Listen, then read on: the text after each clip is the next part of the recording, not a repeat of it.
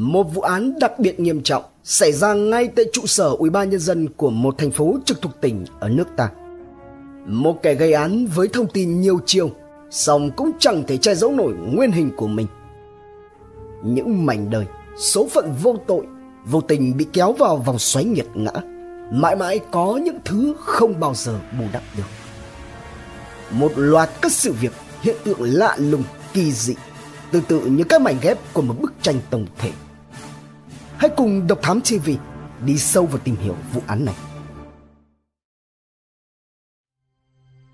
Kinh thiên động địa Quay ngược lại thời gian Lùi lại một vài giờ đồng hồ trước sự kiện hãi hùng xảy ra ở chùa Dục Dương xã Trà Giang Tại địa bàn thành phố Thái Bình cũng xảy ra một vụ án khủng khiếp, kinh hoàng mà không ai có thể nghĩ được rằng tội phạm đó có thể diễn ra ngay tại trụ sở Ủy ban nhân dân thành phố.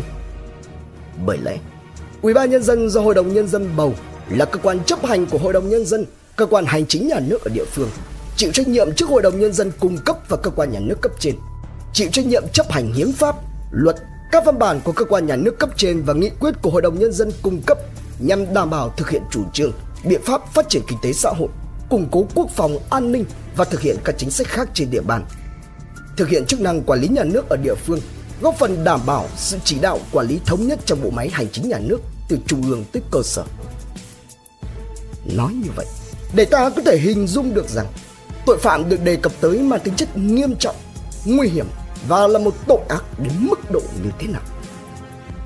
Cụ thể, vào khoảng 14 giờ chiều ngày 11 tháng 9 năm 2013, trụ sở Ủy ban nhân dân thành phố Thái Bình tại số 71 đường Trần Phú, phường Trần Hưng Đạo, thành phố Thái Bình. Khi đó Ủy ban nhân dân thành phố đang tổ chức cuộc họp nghe báo cáo dự thảo quy chế quy hoạch kiến trúc thành phố Thái Bình nên lãnh đạo văn phòng Ủy ban nhân dân và các phòng ban khác đều đi họp.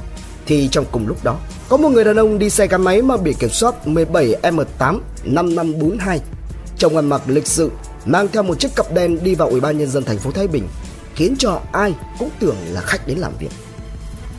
Chẳng biết là làm việc gì, chỉ thấy người này tiến thẳng đến khu vực phòng làm việc của Trung tâm Phát triển Quỹ đất thành phố ở tại tầng 1 của trụ sở Ủy ban nhân dân thành phố Thái Bình. Đến đây, người đàn ông này đột ngột xông vào phòng làm việc, đứng ở phía cửa ra vào rồi lớn tiếng hỏi ai là Tư. Ý tứ của người này muốn hỏi là về giám đốc Trung tâm Phát triển Quỹ đất thành phố Thái Bình. Trong phòng làm việc lúc đó có ba người, bao gồm ông Vũ Ngọc Dũng sinh năm 1962, phó giám đốc trung tâm, anh Bùi Đức Xuân sinh năm 1975, cán bộ trung tâm và anh Vũ Công Cương sinh năm 1990 là cán bộ mới tuyển dụng vào trung tâm. Khi người đàn ông kia vừa ngừng câu hỏi, ông Dũng ngồi gần cửa ra vào vừa mới cất lời hỏi rằng cần tìm gặp giám đốc trung tâm để làm gì thì bất thình lình kẻ này rút từ trong người ra một khẩu hàng nóng giơ lên chĩa và bóp cò thẳng vào thủ của ông Dũng ở cự ly tương đối gần khiến cho ông Dũng gục xuống ngay lập tức.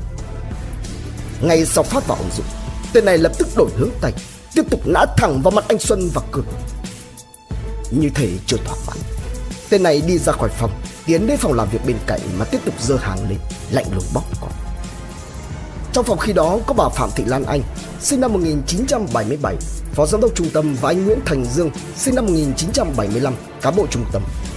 Anh Dương trở thành đích ngắn tiếp theo và cuối cùng là bà Lan Anh. Nhưng rất may, trong một tích tắc đường tờ kẻ tóc, bà Lan Anh đã kịp tụt xuống dưới gầm bàn. Tuy nhiên thì đường đi của viên kẹo rất quẳng gây ra thương tích cho bà Lan Anh. Truy nạn Sau liên tiếp 5 tiếng nổ, tên này lăm lăm khẩu hàng nóng trong tay chạy ra sân ủy ban nhân dân thành phố Thái Bình, khiến cho ai ai cũng phải khiếp sợ đóng kín cửa phòng làm việc. Vài phút sau đó, rất nhanh, kẻ này đã bỏ chạy khỏi hiện trường, lặn mất dạng.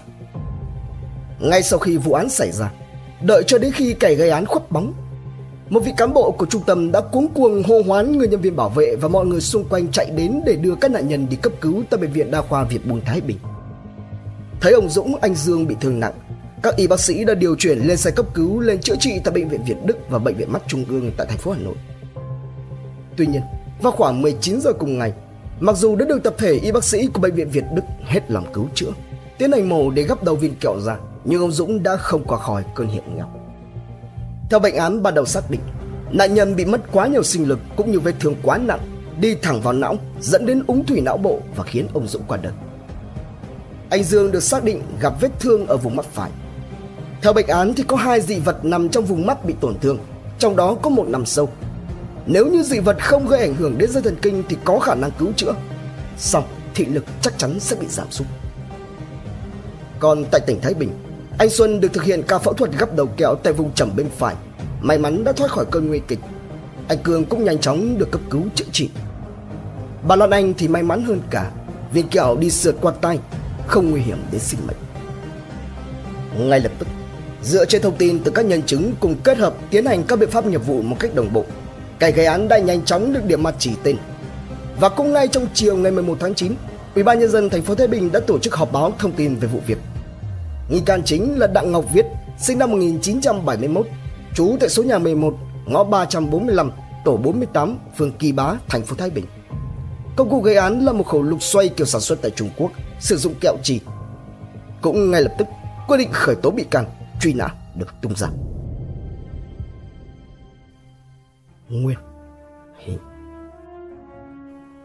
Song hành cùng đó, chân dung của Đặng Ngọc Viết nhanh chóng được phác họa.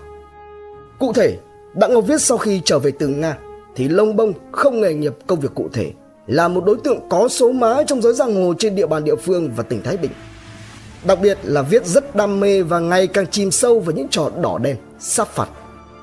Tổng số tiền mà Viết nướng vào những cành bạc đáng ra lên tới cả gia tài của một người khác. Vào sáng ngày 11 tháng 9, Viết có xảy ra va chạm mâu thuẫn lời qua tiếng lại với một người hàng xóm dọa sẽ dùng chất có độ pH nhỏ hơn 7 để tạt nhằm trả thù. Vào thời điểm gần đây, Viết có liên quan đến một vụ đỏ đen của một đối tượng cộng cán có tên là Vu Lộc. Khi các đối tượng khác bị bắt, Viết đã nhanh chân lánh vào các tỉnh phía Nam trong một khoảng thời gian. Viết mới chỉ trở lại tỉnh Thái Bình khoảng chừng một tuần trước ngày hắn gây án. Ngay trong tối cùng ngày, nhận tin báo tại chùa Dục Dương xảy ra sự việc kinh hoàng. Trong đó người nằm gục dưới chân Quan Thế Âm Bồ Tát có các đặc điểm nhận dạng trùng khớp với đối tượng gây án tại trụ sở Ủy ban nhân dân thành phố Thái Bình. Sau các công tác nhận dạng, xác định đây chính xác là Đặng Ngọc Viết. Các chi tiết liên quan tới sự ra đi của Viết cũng được làm rõ. Cũng trong khoảng thời gian này, trong quần chúng nhân dân nổi lên nhiều tin đồn hết sức nguy hiểm xoay quanh vụ án gây ra sự hoang mang, hoảng sợ trong dư luận. Tuy nhiên thì cơ quan điều tra cũng đã nhanh chóng bác bỏ, dập tắt, tránh để cho các tin đồn này gây ra những hậu quả không đáng có. Kết quả giám định pháp y Đặng Ngọc Viết là một trong những bằng chứng thép khẳng định không phát hiện ra có chất kích thích trong cơ thể. Bản thân Viết không hề phải là người có tiền sử bị mắc bệnh tâm thần. Chính những hồ sơ giấy tờ có liên quan đến nhân thân cũng như sự khẳng định của ruột thịt, họ hàng, bà con hàng xóm láng giềng rằng Viết chưa bao giờ có bất cứ biểu hiện nào bất thường liên quan đến các bệnh tâm thần. Về sự ra đi của Viết, tên này đã dùng viên đạn cuối cùng trong khẩu xoay của mình Xích cò ở cự ly cực gần khiến cho viên kẹo trì xuyên tim, viết ra đi ngay lập tức. Do vị trí viết tự cây liễu chính mình nằm ở vị trí cạnh mép nước giữa ao, nên sau khi tự kéo cỏ, khẩu nóng rơi xuống ao. Lực lượng chức năng sau đó đã dùng hai thanh nam châm lớn trải qua 4 lần ra tìm và đã vớt được công cụ gây án của Đặng Ngọc Viết. Không thể biện minh.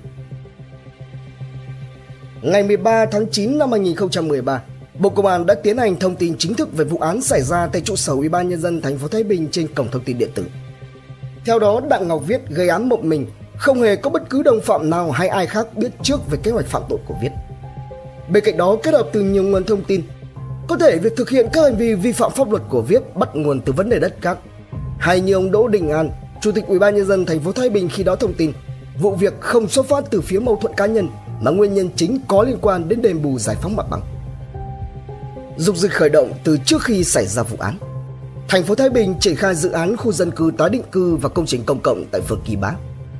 Trung tâm Phát triển Quỹ đất thành phố thực hiện nhiệm vụ giải phóng mặt bằng ở một số dự án, trong đó có một dự án ở phường Trần Lãm và phường Kỳ Bá có liên quan đến ba anh em trai Viết là 181,6 m vuông đất của căn nhà có diện tích khoảng 200 m vuông do ông Vu để lại cho ba anh em Viết thuộc diện bị thu hồi và được đền bù lên tới 500 triệu đồng trong đó căn cứ theo quyết định ngày 6 tháng 2 năm 2013 của Ủy ban nhân dân thành phố Thái Bình, theo khung giá đền bù đợt 1 thì gia đình Viết nhận tiền hỗ trợ tài sản trên đất là một ngôi nhà ngói ba gian và các khoản hỗ trợ khác là 504 triệu đồng. Tiền đền bù bổ sung lần 2 là 55 triệu đồng.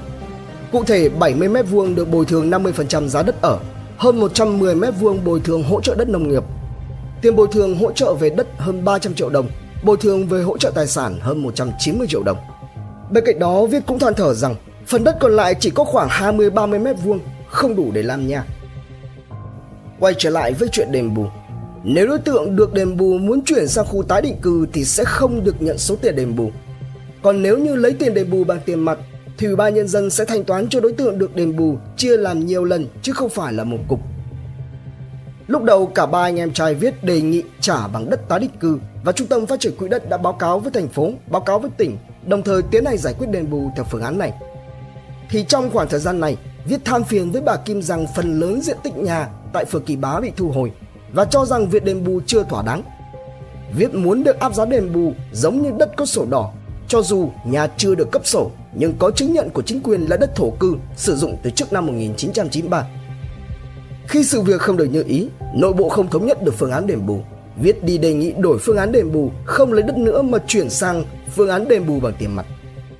Lúc này Trung tâm Phát triển Quỹ đất tiếp tục căn cứ vào các quy định của nhà nước để rồi cũng tiến hành trả bằng tiền mặt. Rồi khi nhận tiền được 3 lần thì Viết lại tiếp tục đổi ý, muốn quay lại hình thức nhận đất ở khu tái định cư và muốn trả lại số tiền đã nhận. Ông Nguyễn Hải Trường, tránh văn phòng Ủy ban nhân dân thành phố Thái Bình khi đó đã xác nhận đề nghị thay đổi phương án nhận đền bù của Viết đang trong quá trình giải quyết. Không có chuyện không giải quyết. Tuy nhiên, cần phải đúng trình tự, đúng thủ tục, đúng quy định của pháp luật. Bên cạnh đó không hề có chuyện giá đền bù được áp dụng cho nhà này cao, nhà kia thấp mà áp dụng chung theo quy định. Trên thực tế thì dự án khu đô thị thuộc địa bàn phường Kỳ Bá và phường Trần Lãm có tổng diện tích lên tới gần chục hecta. Đến thời điểm này đã giải quyết được mặt bằng khoảng 95%, phần lớn các hộ dân đều đồng ý với giá đền bù. Toàn bộ khu vực đất đã thu hồi được ngăn bằng tường rào cao khoảng 2 mét, bên trong phân thành nhiều lô đất. Hệ thống đường nhựa đèn cao áp đã hoàn thiện, chỉ có riêng con đường đi qua nhà viết là hãy còn dang dở. Tính đến thời điểm xảy ra vụ việc, Trung tâm Phát triển Quỹ đất và gia đình Viết không có mâu thuẫn gì quá căng thẳng và Viết cũng như gia đình không hề có đơn từ khiếu nại kiến nghị gì về vấn đề này. Khép lại vụ án, cơ quan điều tra đã ra quyết định đình chỉ vụ án và quyết định đình chỉ điều tra đối với bị can do đối tượng gây án duy nhất là Đặng Ngọc Viện đã tự kết liễu chính mình. Đồng thời còn cần phải làm rõ thêm nhiều vấn đề khác, ví dụ như nguồn gốc công cụ gây án của đối tượng. Tuy nhiên, có một sự thật rằng mọi hành vi phạm tội của Đặng Ngọc Viết thì dù có lấy những giây phút, những cái dập đầu khấu lại trước quan thế âm Bồ Tát, có lấy chính mình ra thì cũng vĩnh viễn chẳng bao giờ có thể bù đắp nổi. Thậm chí, Viết vẫn còn một người cha già yếu bệnh tật, hai người con gái không ai chăm sóc. Đó là còn chưa nói đến việc Viết còn người anh đang nương nhờ vào hắn. Liệu rằng trước khi dương lên cái thứ nghiệt ngã kia và chĩa vào những người vô tội, Đặng Ngọc Viết có nghĩ đến những điều này? Hay là hậu quả để lại không chỉ cho bản thân Viết, cho chính gia đình Viết, mà còn làm liên lụy tới bao số phận, con người và toàn xã hội hay không? Trân trọng cảm ơn quý khán thính giả đã theo dõi. Subscribe, ấn chuông đăng ký để cập nhật những video mới nhất. Like, share, chia sẻ tới nhiều người hơn. Comment những suy nghĩ, ý kiến, bình luận của bạn hay những gợi ý, đóng góp để chúng tôi được hoàn thiện hơn. Độc Thám TV, hai ngày một số vào lúc 21 giờ. Nguồn tham khảo và tổng hợp Công an Nhân dân Online, VOV, VN Express, Tuổi Trẻ, Người đưa tin cùng nhiều nguồn khác từ Internet. Độc Thám TV